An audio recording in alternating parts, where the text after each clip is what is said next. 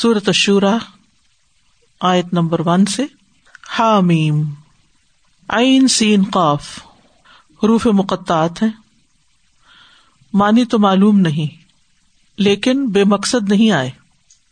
یعنی یہاں ان کا اندراج بغیر کسی مقصد کے نہیں ہوا۔ تو یہاں ایک طرح سے اہل عرب کو تحدی یعنی چیلنج کیا گیا ہے کہ اے اربو تم انہیں حروف سے کلام بناتے ہو۔ قرآن مجید نے بھی انہیں حروف سے کلام پیش کیا ہے، لیکن اس جیسا کلام لانے سے تم آجز ہو۔ اسی لیے ان حروف کے بعد کتاب کا ذکر ہے وہی کا ذکر ہے۔ اور عمومی طور پر بھی ہم دیکھتے ہیں کہ جن صورتوں کے شروع میں حروف مقطعات آئے ہیں، ان کے بعد قرآن مجید کا ذکر آتا ہے۔ کدالی کا یو ہی کا و الدین من قبل اللہ العزیز الحکیم۔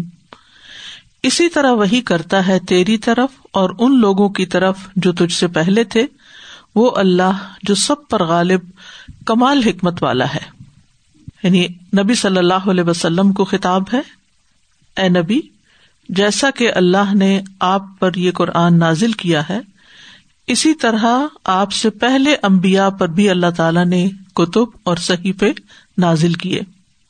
کا دالی کا اس میں ایک حرف کاف جو ہے، یہ تشبی ہے، حرف تشبی کا دالی کا ظال کا اسم اشارہ ہے۔ کا دالی کا اسی طرح یعنی جس طرح پہلے کتابیں نازل ہوئی اسی طرح آپ پر بھی وہی کی گئی ہے۔ اور یو ہی یہاں فیل مظاہرے ہے، وہی کرتا ہے یعنی مسلسل کرتا ہے۔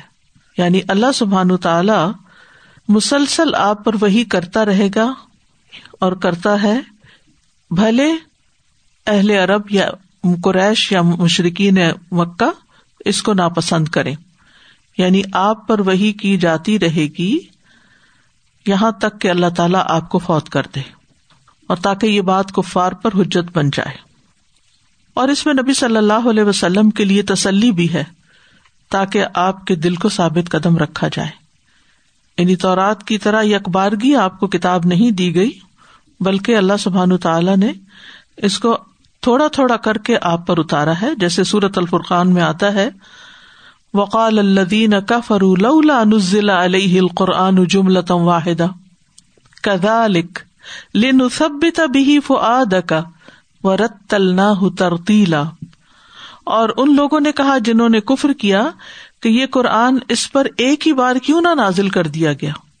اسی طرح ہم نے اتارا تاکہ ہم اس کے ساتھ آپ کے دل کو مضبوط کریں۔ یعنی یو ہی کرتے رہتے ہیں ہم، تاکہ اس کے ساتھ آپ کے دل کو مضبوط کریں۔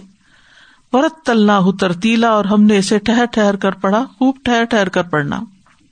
تو جس طرح اس قرآن کے اندر اللہ سبحان تعالی نے لوگوں کو ایمان کی، اچھے اخلاق کی اچھے معاملات کی دعوت دی نبی صلی اللہ علیہ وسلم کے ذریعے۔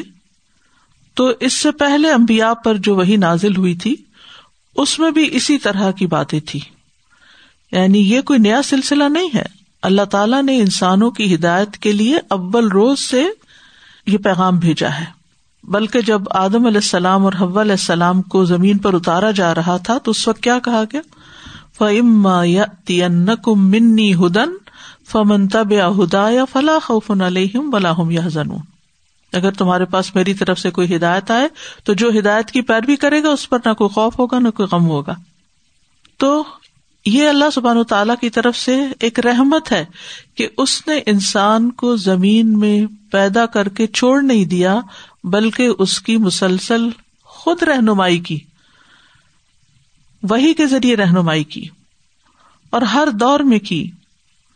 سورت النساء میں آتا ہے انا اوہینا الئی کا کما اوہینا الا نوح و نبی بعده و اوہینا الا ابراہیم و اسماعیل و اسحاق و یعقوب ول اسباتی و عیسا و ایوب و یونس و ہارون و سلیمان و آتینا داود زبورا و رسول قد قصصنا ہم علیک من قبل و رسول لم نقصصهم علیک و کلم اللہ مسا تکلیما یہ صورت النساء کی آیت one sixty three one sixty four ہے۔ تو اس سے بھی کیا پتا چلتا ہے کہ جس طرح آپ کی طرف وہی کی گئی ہے، اسی طرح پچھلے بہت سے امبیا کی طرف وہی کی گئی اور یہاں پر اللہ سبحان تعالیٰ نے بہت سے امبیا کا نام لے کر اس بات کو واضح کیا۔ اور پھر فرمایا کہ ان رسولوں پر بھی ہم نے وہی نازل کی جن کا بیان ہم نے آپ سے کر دیا، جن کا ذکر ہم نے آپ سے کر دیا، اور ان پر بھی کی تھی جن کا ذکر بھی کہیں نہیں آتا۔ تو یہ اللہ سبحان تعالیٰ کی ایک رحمت ہے، اور یہ بھی یاد رکھیے کہ مکہ کے لوگ جو تھے، وہ آپ کی نبوت کو حیرت سے دیکھتے تھے کہ یہ کیسے ہو سکتا ہے کہ ہم ہی میں سے ایک شخص ہے اور اس کو نبی بنا دیا گیا ہے۔ تو یہ کوئی حیرت کی بات نہیں تھی۔ نبی صلی اللہ علیہ وسلم پچھلے رسولوں سے کوئی الگ رسول نہ تھے، بلکہ جیسے پہلی قوموں کے پاس رہنما آئے، پیغمبر آئے، ہدایت دینے والے آئے، اسی طرح اللہ تعالیٰ نے مکہ والوں کی طرف بھی محمد صلی اللہ علیہ وسلم کو مبوس کیا۔ جیسے کہ صورت الحقاف میں پڑھا آپ نے کل ما کن تو بد امن رسول کہہ دیجیے میں رسولوں میں سے کوئی انوکھا نہیں ہوں۔ یعنی کوئی نئی چیز لے کر نہیں آیا۔ بلکہ یہ اسی طرح کی چیز ہے جیسے پہلے نازل ہوتی رہی اور آپ صلی اللہ علیہ وسلم کے بارے میں ورقہ بن نوفل کی گواہی بھی ہے۔ یعنی مکہ والے اہل علم نہیں تھے، لیکن ورقہ بن نوفل جو تھے وہ اہل علم میں سے تھے۔ پچھلی کتابوں کا علم جانتے تھے۔ تو حضرت عائشہ کہتی ہے کہ نبی صلی اللہ علیہ وسلم پہلی وہی آنے کے بعد حضرت خدیجہ کی طرف لوٹے تو آپ کا دل کانپ رہا تھا۔ چنانچہ وہ آپ کو ورقہ بن نوفل کے پاس لے گئی وہ شخص نسرانی ہو گیا تھا، انجیل کو عربی میں پڑھتا تھا۔ ورقا نے پوچھا، آپ نے کیا دیکھا؟ تو آپ نے سارا واقعہ بیان کیا۔ تو انہوں نے کہا، یہ تو وہی ناموس ہے، وہی رازدان ہے جس کو اللہ نے موسا پر اتارا تھا۔ اگر مجھے آپ کا زمانہ نبوت مل گیا تو میں آپ کی بھرپور مدد کروں گا۔ اور ناموس اس رازدان کو کہتے ہیں جو دوسرے سے راز میں رکھتے ہوئے کسی چیز کی اطلاع کرے۔ تو یعنی جبریل علیہ السلام کو انہوں نے اس لیے ناموس کہا کیونکہ انہوں نے نبی صلی اللہ علیہ وسلم کو رازداری کے ساتھ جو دوسروں کو نظر نہیں آیا، وہ اللہ سبحان تعالیٰ کا پیغام پہنچایا۔ اسی لیے فرمایا، یو ہے اور یو ہی کا لفظ جو ہے یو واحد سے ہے۔ اور وہی کا لوگ بھی مانا ہوتا ہے اشارہ سریا اور اشارہ خفی۔ یہ دو چیزیں یاد رکھیے سریا اور خفی۔ یعنی ایسا اشارہ جو سرت کے ساتھ کیا جائے، تیزی کے ساتھ کیا جائے۔ بس اشارہ کرنے والا جانے یا جسے اشارہ کیا گیا، اس کے علاوہ کسی کو پتہ نہ چلے۔ تو ورکا بن نوفل نے بہت صحیح تعبیر کی کہ یہ وہی رازدان ہے، وہی خاموشی سے وہی لے کر آیا ہے جو پہلے امبیا کی طرف بھی آتا رہا۔ قرآن مجید میں وہی کا لفظ جو ہے، وہ کئی معنوں میں استعمال ہوا ہے۔ وہی بمانا فطری الحام بھی استعمال ہوا ہے۔ وہ الحام جو اللہ تعالیٰ پاکیزہ روحوں میں ڈالتا ہے، جیسے ام موسا کے دل میں اللہ نے ڈالا وہ اوہینا الا ام موسا تو وہ پیغمبروں کی طرح کی وہی نہیں تھی، بلکہ ایک اشارہ سری تھا، جس کو الحام کہا جاتا ہے۔ یاد رکھیے وہی یہاں لفظی معنوں میں استعمال ہوا ہے، اصطلاحی معنوں میں نہیں۔ لفظی معنوں میں کیا ہے؟ یعنی اشارہ سری۔ اور اصطلاحی معنی یہ کہ وہ خاص پیغام جو فرشتے کے ذریعے اللہ سبحان و تعالی خاص کسی نبی کو دیتا ہے۔ اسی طرح جبلت میں انسٹنگ میں جو چیزیں ڈالی جاتی ہیں، جو پروگرامنگ ہوتی ہے، اس کے لیے بھی وہی کا لفظ آتا ہے، جیسے شہد کی مکھی کو بھی اللہ سبحان تعالیٰ نے وہی کی وہ اوہا ربو کا لنحل تو اس کو، اس کے کام سے متعلق وہی کی، اس کے دل میں ڈالا، اس سے مراد وہ اصطلاحی وہی نہیں ہے۔ اسی طرح وہی بمانا اشارہ کی زبان بھی ہے یعنی اشارے سے بات کرنا، جیسے سائن لینگویج ہوتی ہے۔ یعنی کسی عزو سے اشارہ کرنا، جیسے آنکھ کے آئی برو سے بعض لوگ اشارہ کر دیتے ہیں، بعض لوگ آنکھ بند کر کے، بعض لوگ یعنی کسی ایسے طریقے سے کوئی بات کرتے ہیں کہ جس سے بات کی جا رہی ہے اس کو سمجھ آ جائے۔ بعض اوقات انگلی سے بھی اشارہ کر دیا جاتا ہے۔ اگر میں ایسے انگلی کروں تو ہو سکتا ہے آپ میں سے ایک شخص کے سوا کسی کو بھی سمجھ نہ آئے۔ تو اس میں جیسے حضرت زکری علیہ السلام کے بارے میں آتا فخر جا علاقوں میں ہی من المحراب فاوحا الیہم تو وہ اپنی قوم کی طرف نکل کر آئے اپنی عبادت خانے سے، تو انہیں اشارے سے کہا اوہا الیہم اشارے سے بات کی، زبان سے نہیں بولے۔ اسی طرح وہی بمانا کونی امر بھی ہوتا ہے، ٹھیک ہے؟ یعنی اللہ سبحان تعالی کی طرف سے جامد چیزوں کو حکم ملنا۔ جیسے یوم ازن تو حدس و اخبار رہا بے ان رب کا او حالہ بے ان رب کا او اس دن وہ زمین اپنی خبریں بیان کرنے لگے گی، اس لیے کہ تیرے رب نے اسے وہی کی ہوگی۔ تو یہ کیا یعنی حکم دیا ہوگا؟ امر کونی۔ اسی طرح آسمان کے بارے میں آتا وہ اوہا فی کل سما ان امرا اور وہ ہر آسمان میں اللہ نے اس کے کام کی وہی کر دی۔ تو اب یہ وہی جامد چیزوں کو یا آبجیکٹس کو ہو رہی ہے۔ مکھی تو ایک چلتی پھرتی چیز ہے نا، لیکن زمین کو بھی وہی اور آسمان کو بھی وہی۔ اور وہی بمانا پیغام الہی بھی ہے۔ اور اللہ تعالی فرشتوں کو حکم دیتے ہیں کہ یہ کام کر لو تو وہ بھی وہی کہلاتا ہے۔ یعنی از یو ہی ربو کا ملائی کتی انی معکم۔ جب تیرا رب فرشتوں کی طرف وہی کر رہا تھا کہ بے شک میں تمہارے ساتھ ہوں۔ اور اسی طرح اوہا الا ابدی ہی ماں اوہا پھر اس نے وہی کی اس اللہ کے بندے کی طرف جو وہی کی۔ اور یہ وہی جو ہے، یہ علم کا حقیقی سر چشمہ ہے۔ اصل خالص، پیور علم، سچا علم جس میں کسی قسم کو کوئی شک کی نہیں ہے۔ دنیا کے باقی وہ ایکوائرڈ علم جتنے بھی ہیں جو انسانوں نے تجربے کی بنیاد پر تاریخ سے سبق لے کر جو سبق سیکھے ہیں، ان میں بہت سی غلطی ہو سکتی ہے۔ لیکن جو اللہ کی طرف سے بذریعہ وہی آیا ہے، اس میں کوئی شک نہیں ہوتا۔ اسی طرح بعض اوقات وہی بمانا شیتانی وسوسا بھی ہوتا ہے۔ برا خیال جو رگوں میں خون کی طرح دوڑے۔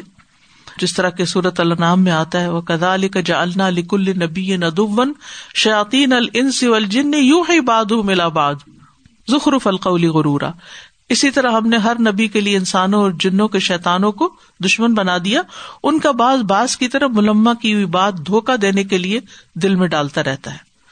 اور وہی کا اصطلاحی معنی کیا ہے؟ اللہ کا کلام جو فرشتے کے ذریعے سے اللہ اپنے پیغمبر کے پاس بھیجتا رہتا ہے۔ تو یہاں پر اس معنی میں یہ لفظ استعمال ہوا ہے۔ اللہ کا کلام جو فرشتے کے ذریعے سے اللہ تعالیٰ اپنے پیغمبر کے پاس بھیجتا ہے۔ اس لفظ کو اصطلاح اس ہدایت کے لیے استعمال کیا گیا ہے جو بجلی کی کوند کی طرح اللہ کی طرف سے اس کے کسی بندے کے دل میں ڈالی جائے۔ تو شرعی معنی میں وہی اللہ تعالی کی امبیا کرام کو اطلاع دینے سے خاص ہے۔ باقی جتنے بھی معنی ہیں، جو ابھی میں نے آپ کے سامنے ذکر کیا وہ لفظی معنی ہیں۔ نبی صلی اللہ علیہ وسلم پر کس طرح وہی نازل ہوتی تھی؟ بخاری میں اس پر پورا باب ہے کہ وہی کس طرح آتی تھی۔ اللہ سبحان تعالیٰ مختلف انداز سے امبیا کی طرف وہی بھیجتے رہے۔ جیسے سورج شورا میں ہی آگے جا کے آتا ہے، وما کان علی بشر ان مح اللہ اللہ واہین اور کسی بشر کے لیے ممکن نہیں کہ اللہ اس سے کلام کرے، مگر وہی کے ذریعے، یا پردے کے پیچھے سے، یا یہ کہ وہ کوئی رسول بھیجے یعنی فرشتہ، پھر اپنے حکم کے ساتھ وہی کرے، جو چاہے۔ بے شک وہ بے حد بلند کمال حکمت والا ہے۔ اسی طرح بذریعہ خواب بھی پیغمبروں کو وہی کی جاتی ہے، اور ان کے خواب سچے ہوتے ہیں۔ جیسے ابراہیم علیہ السلام کو اللہ تعالیٰ نے بذریعہ خواب بتایا تھا یا بنیا انی ارا فل منامی انی ادبہ کا فنزر مادہ ترا۔ کالا یا ابت فل مات عمر اے میرے بچے، بلا شبہ میں خواب میں دیکھتا ہوں کہ میں تمہیں ذبح کر رہا ہوں۔ تو بچہ اگر نہیں ماننا چاہتا تھا تو وہ یہ کہہ سکتا تھا کہ ایسے ہی آپ کے دل میں ہوگی کوئی بات تو آپ کو خواب میں نظر آ گئی نہیں۔ ان کو بھی پتا تھا کہ باپ میرا پیغمبر ہے اور پیغمبروں کے خواب سچے ہوتے ہیں اور وہ وہی کی ایک قسم ہوتے ہیں۔ ٹھیک ہے؟ پھر اسی طرح ام المومنین حضرت عائشہ فرماتی ہیں کہ رسول اللہ صلی اللہ علیہ وسلم پر وہی کی ابتدا نیند میں سچے خوابوں کے ذریعے ہوئی۔ آپ خواب میں جو کچھ دیکھتے وہ صبح کی روشنی کی طرح صحیح اور سچا ثابت ہوتا تھا۔ اسی طرح ہدیبیہ کا سفر جب آپ نے کیا، عمرے کے لیے جب آپ گئے تو وہ بھی آپ کو خواب کے ذریعے بتایا گیا تھا۔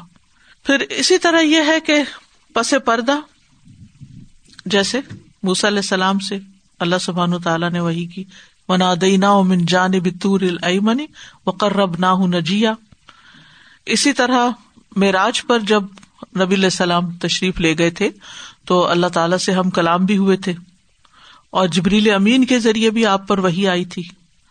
اور قرآن مجید کے بارے میں آتا ہے وہ ان لنزیل رب العالمین نزل بہر روح المین اللہ قلب کلی تکون من منظرین بلسان عربی مبین۔ صورت الشعراء میں آتا ہے اور بے شک یقیناً یہ قرآن رب العالمین کا نازل کیا ہوا ہے، جسے امانت دار فرشتہ لے کر اترا ہے۔ آپ کے دل پر تاکہ آپ ڈرانے والوں میں سے ہو جائے واضح عربی زبان میں۔ تو آپ صلی اللہ علیہ وسلم پر جب ہی آتی تھی، آپ سے پوچھا گیا تھا، تو آپ نے فرمایا، مجھ پر رہی کبھی تو گھنٹی کی جھنکار کی طرح آتی۔ ہے اور وہ کیفیت مجھ پہ بہت سخت ہوتی ہے، پھر وہ کیفیت موقوف ہو جاتی ہے اور میں اس وہی کو محفوظ کر چکا ہوتا ہوں۔ کبھی تو ایک انسانی شکل میں فرشتہ آتا ہے اور وہ جو کہتا ہے میں اسے یاد کر لیتا ہوں۔ تو بہرحال جب نبی صلی اللہ علیہ وسلم پر وہی آتی تھی تو آپ کی آنکھیں مسلسل کھلی رہتی تھی۔ آپ کا دل اور کان اللہ کی طرف سے آنے والی چیز کے لیے فارغ ہو جاتے تھے۔ ہم قرآن کو کیسے لیتے؟ ہم بعض اوقات آنکھیں بند کر کے سننا چاہتے ہیں اور تھوڑی دیر میں پوری نیند میں چلے جاتے ہیں۔ آپ نے کس طرح اس علم کو اخذ کیا؟ پورے ہوش و حواس کے ساتھ اور پورے اٹینٹیونیس کے ساتھ۔ پھر آپ اپنا سر جھکا لیتے تھے۔ جب وہی آتی تھی تو سر جھکا لیتے تھے اور جب ختم ہوتی تو آپ سر اٹھاتے تھے۔ اس سے بھی صحابہ کو پتہ چل جاتا تھا کہ آپ پر وہی نازل ہوئی ہے۔ آپ سخت تکلیف برداشت کرتے تھے، وہی کا ایک بوجھ بھی ہوتا تھا اور چہرے پر اس کے اثرات نظر آتے تھے۔ زید بن ثابت کہتے ہیں کہ جب آپ پر وہی نازل ہوتی تو آپ مشقت میں پڑ جاتے اور آپ کی پیشانی سے موتیوں کی طرح پسینہ بہ پڑتا، اگرچہ سردی کا موسم ہوتا۔ پورے جسم پر وہی کا بوجھ برداشت کرتے تھے۔ انا سن القی علیہ کا قول ثقیلا۔ ہم آپ پر ایک بھاری کلام نازل کرنے والے ہیں۔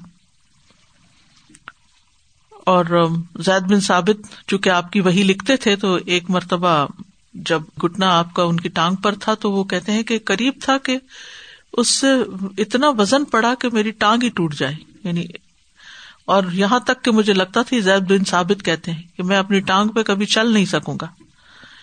اور پھر جب میں فارغ ہو جاتا تھا وہی سے تو آپ فرماتے کہ پڑھو تو میں پڑھتا، اور اگر کوئی لفظ رہ گیا ہوتا تو آپ اس کو درست کروا دیتے، پھر آپ اس قرآن کو لے کر نکلتے اور لوگوں کو پہنچاتے تھے۔ اور پھر کیا کیا ریئیکشن ہوتے تھے؟ کس قسم کی باتیں ہوتی تھی ہر گلی بازار میں، ہر مکان، دکان میں نبی صلی اللہ علیہ وسلم کے بارے میں لوگوں کے تبصرے ہوتے تھے کہ یہ نرالی باتیں نکال کر لا رہا ہے۔ ہم نے تو اب کبھی ایسی باتیں سنی نہیں، دیکھی نہیں۔ عجیب ماجرا ہے۔ باپ دادا کا جو دین ہے، اس کو چھوڑ دیا ہے اور اس کے خلاف بات کرتا ہے اور ہر ایک کو غلط قرار دے رہا ہے۔ اور یعنی کہ پھر ساحر، شاعر اور مجنون اور دیگر باتیں تو آپ جانتے ہی ہیں۔ تو بہرحال اللہ سبحان تعالیٰ نے نبی صلی اللہ علیہ وسلم پر وہی نازل کی اور پھر آپ کے اوپر اس وہی کو پہنچانے کی فکر ہوتی تھی۔ عبادہ بن سامد کہتے ہیں کہ جب آپ پر وہی نازل ہوتی تو آپ کو سخت تکلیف ہوتی، چہرے پہ آسار نظر آتے۔ جب یہ کیفیت دور ہوتی تو فرماتے، مجھ سے یہ بات حاصل کر لو۔ مجھ سے یہ بات حاصل کر لو، تین بار کہتے خدو انی خدو انی۔ وہ جیسے سورت النساء میں ہم پڑھ رہے تھے نا کہ جو عورت زنا کرتی تھی تو اس کے لیے سزا کیا تھی کہ اس کو موت تک گھر میں روک لیا جائے۔ اللہ یہ کہ اللہ تعالیٰ اس کے لیے کوئی راستہ نکال دے۔ تو پھر جب وہ سورت نور کی آیت نازل ہوئی تو آپ نے فرمایا، اللہ نے راستہ نکال لیا خدو انی خدو انی خدو انی۔ وہ اس کی کملی مثال ہے۔ کون ہے اللہ جس نے وہی نازل کی ہے؟ العزیز الحکیم، جو زبردست ہے، بہت حکمت والا ہے۔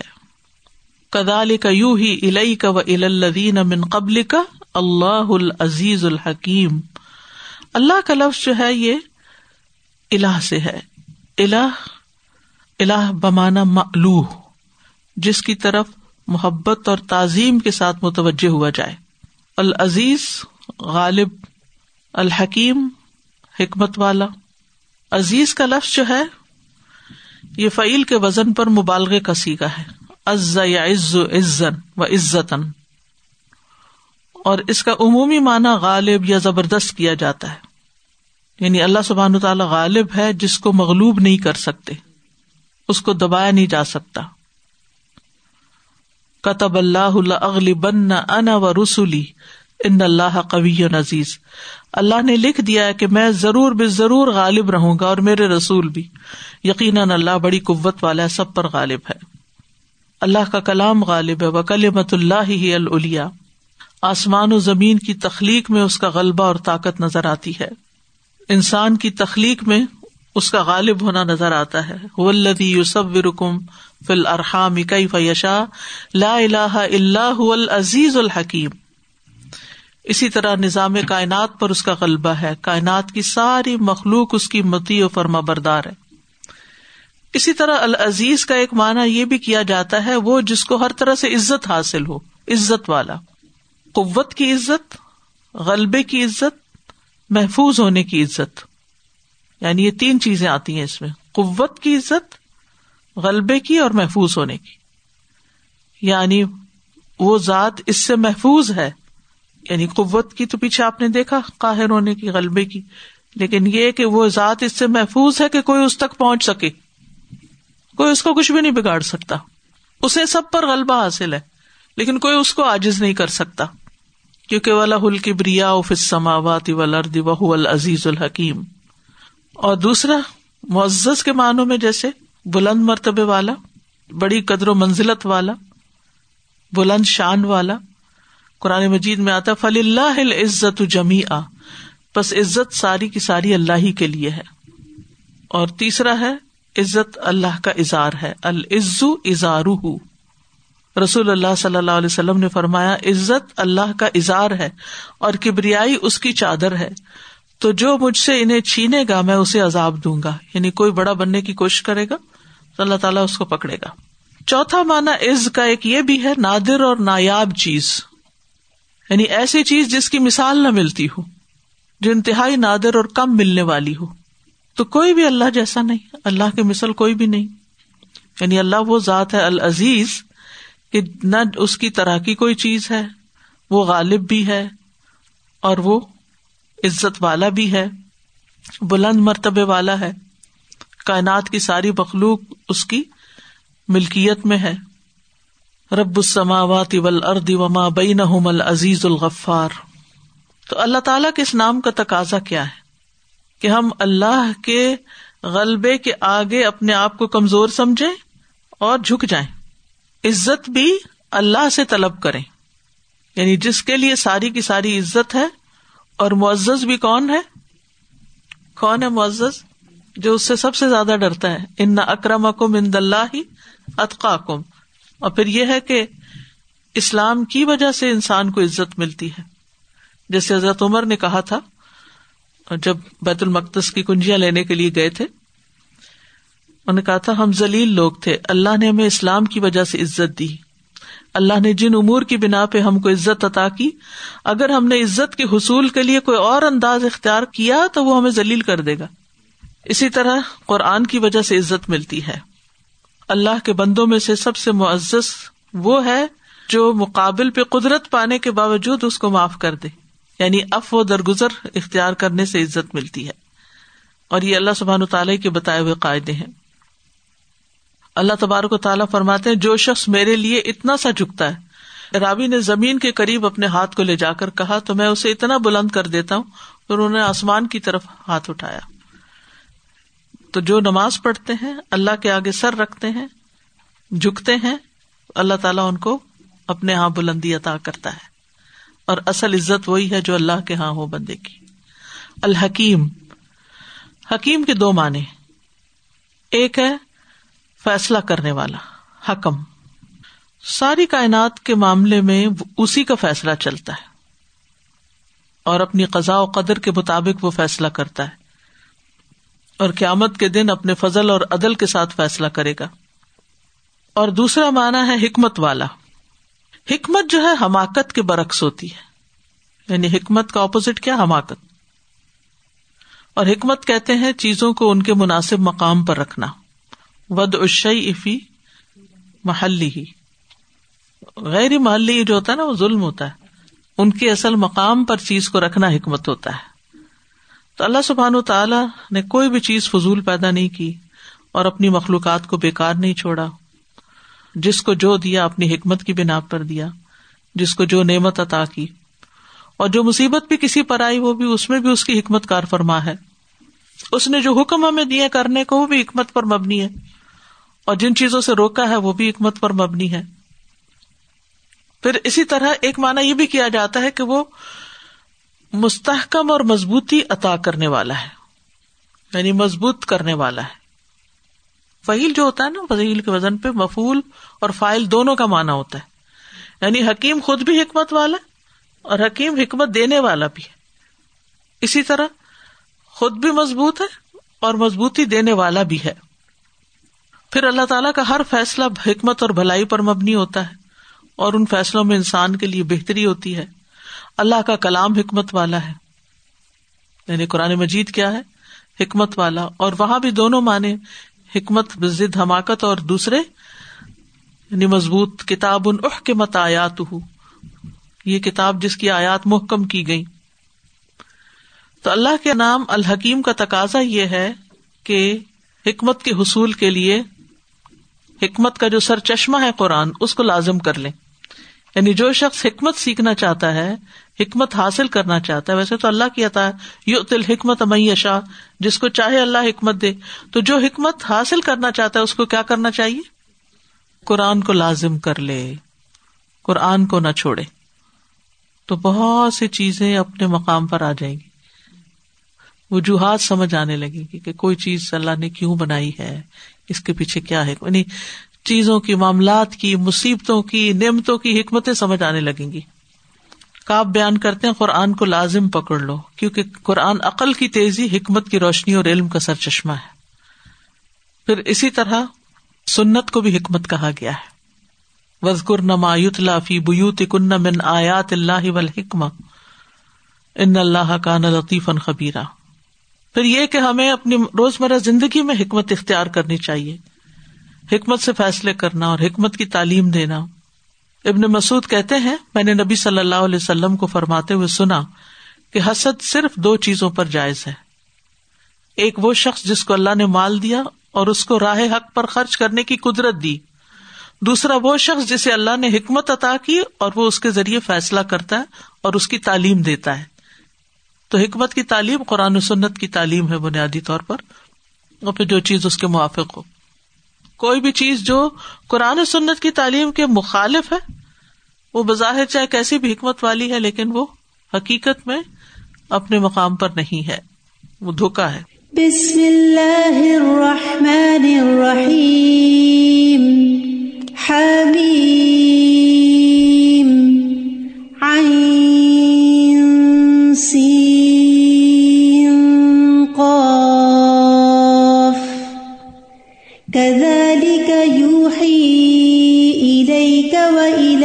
الذين من قبلك الله العزيز الحكيم. له ما في السماوات وما في الأرض وهو العلي العظيم اسی کا ہے جو کچھ آسمانوں میں ہے اور جو کچھ زمین میں ہے اور وہی بے حد بلند بڑی عظمت والا ہے. لہو ما فی السماوات وما فی الارض. یعنی اللہ العزیز الحکیم جو ہے، وہی اصل مالک ہے ہر چیز کا جو آسمانوں میں ہے، کس کو خبر آسمانوں میں کیا کیا ہے؟ کسی نے نہیں دیکھا۔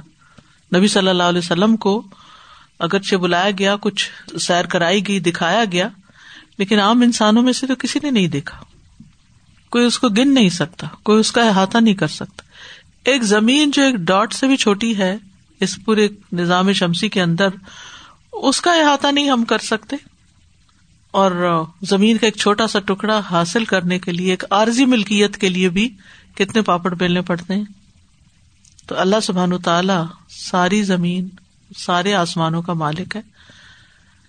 وما فل ارد اور جو اس کے اندر ہے یعنی جو اس کے اوپر ہے، اس کا بھی مالک ہے۔ اور جو خزانے اس کے اندر، سونے، چاندی کے ڈھیر اور جو کچھ چھپا ہوا ہے، ان سب چیزوں کا مالک بھی وہی ہے۔ تو یہ صفت کیوں بتائی گئی؟ تاکہ انسان اس بات کو سمجھ جائے کہ تمام مخلوقات میں تصرف کرنے کا اختیار اسی کو ہے۔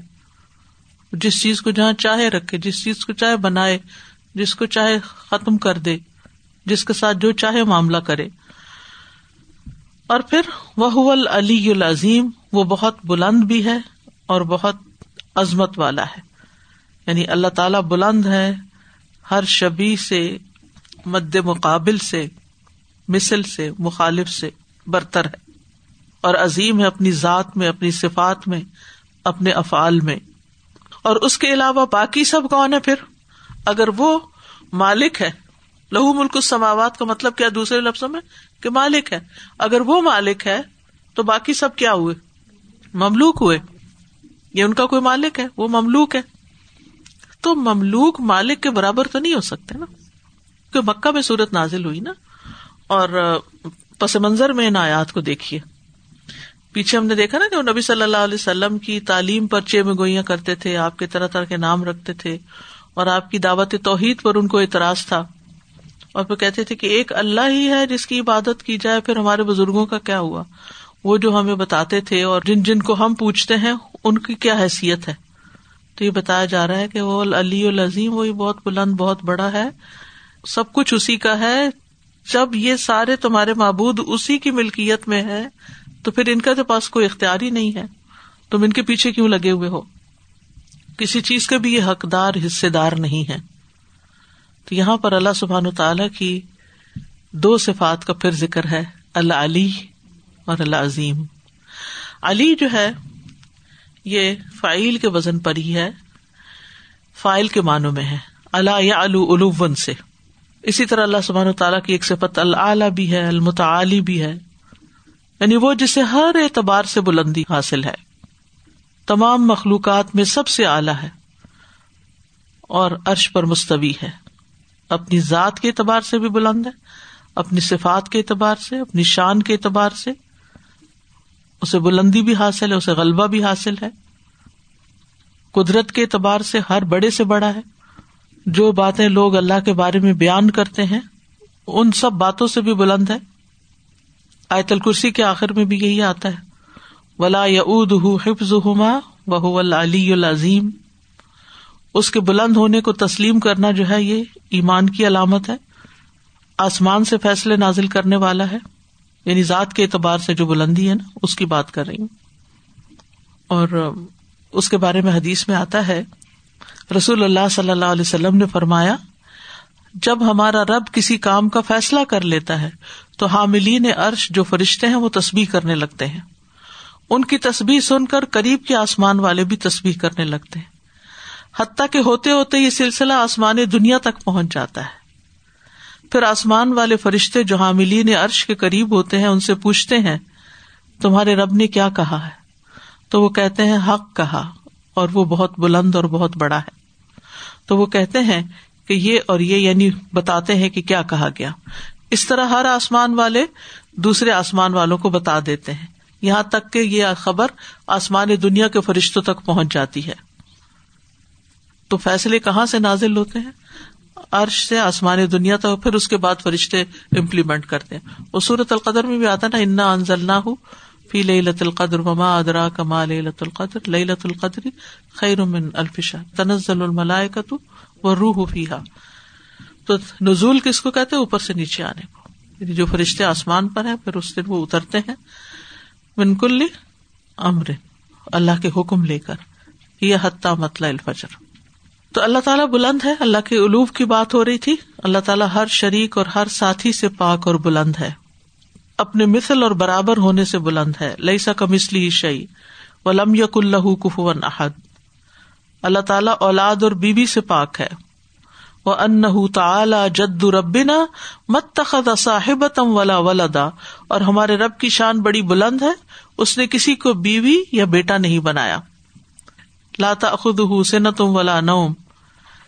ان اللہ عز وجل لا ینام ولا ينبغي له ان ينام۔ اللہ عز سوتا نہیں اور نہ ہی سونا اس کی شان ہے۔ اسے موت نہیں آئے گی، وہ موت سے بھی بالا ہے۔ وہ تھکنے سے بالا ہے۔ مما مسنا ملغوب وہ آجز ہونے سے بالا ہے۔ کوئی چیز اس کو آجز نہیں کر سکتی۔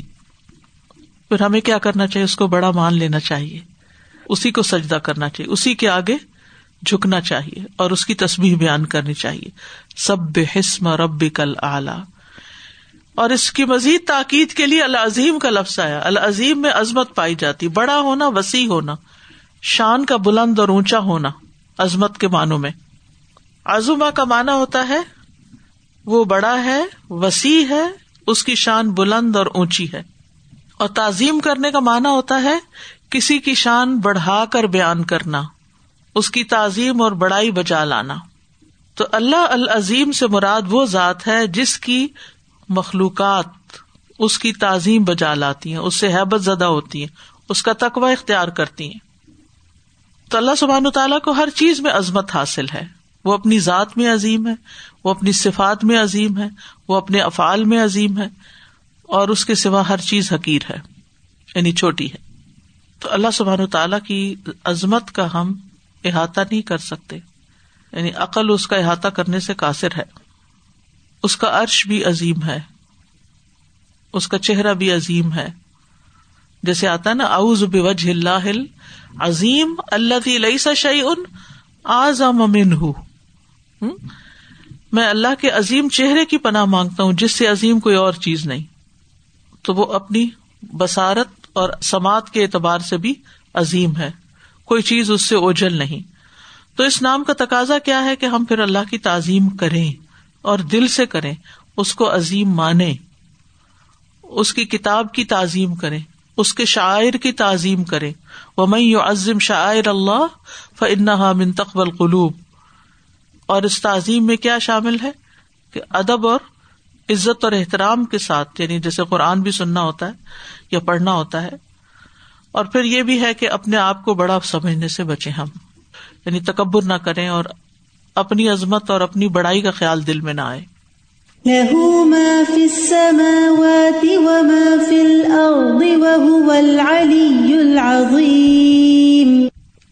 ایک دو سوال ذہن میں آ رہے تھے استاذہ جی بارک اللہ فکم یہ بہت بہت اچھا لگ رہا ہے کہ اللہ تعالیٰ کے ناموں پہ آپ تھوڑی سی ڈیٹیل دے رہی ہیں اور العظیم پہ کچھ دن پہلے ویسے ہی میرے ذہن میں کچھ چیزیں آ رہی تھیں۔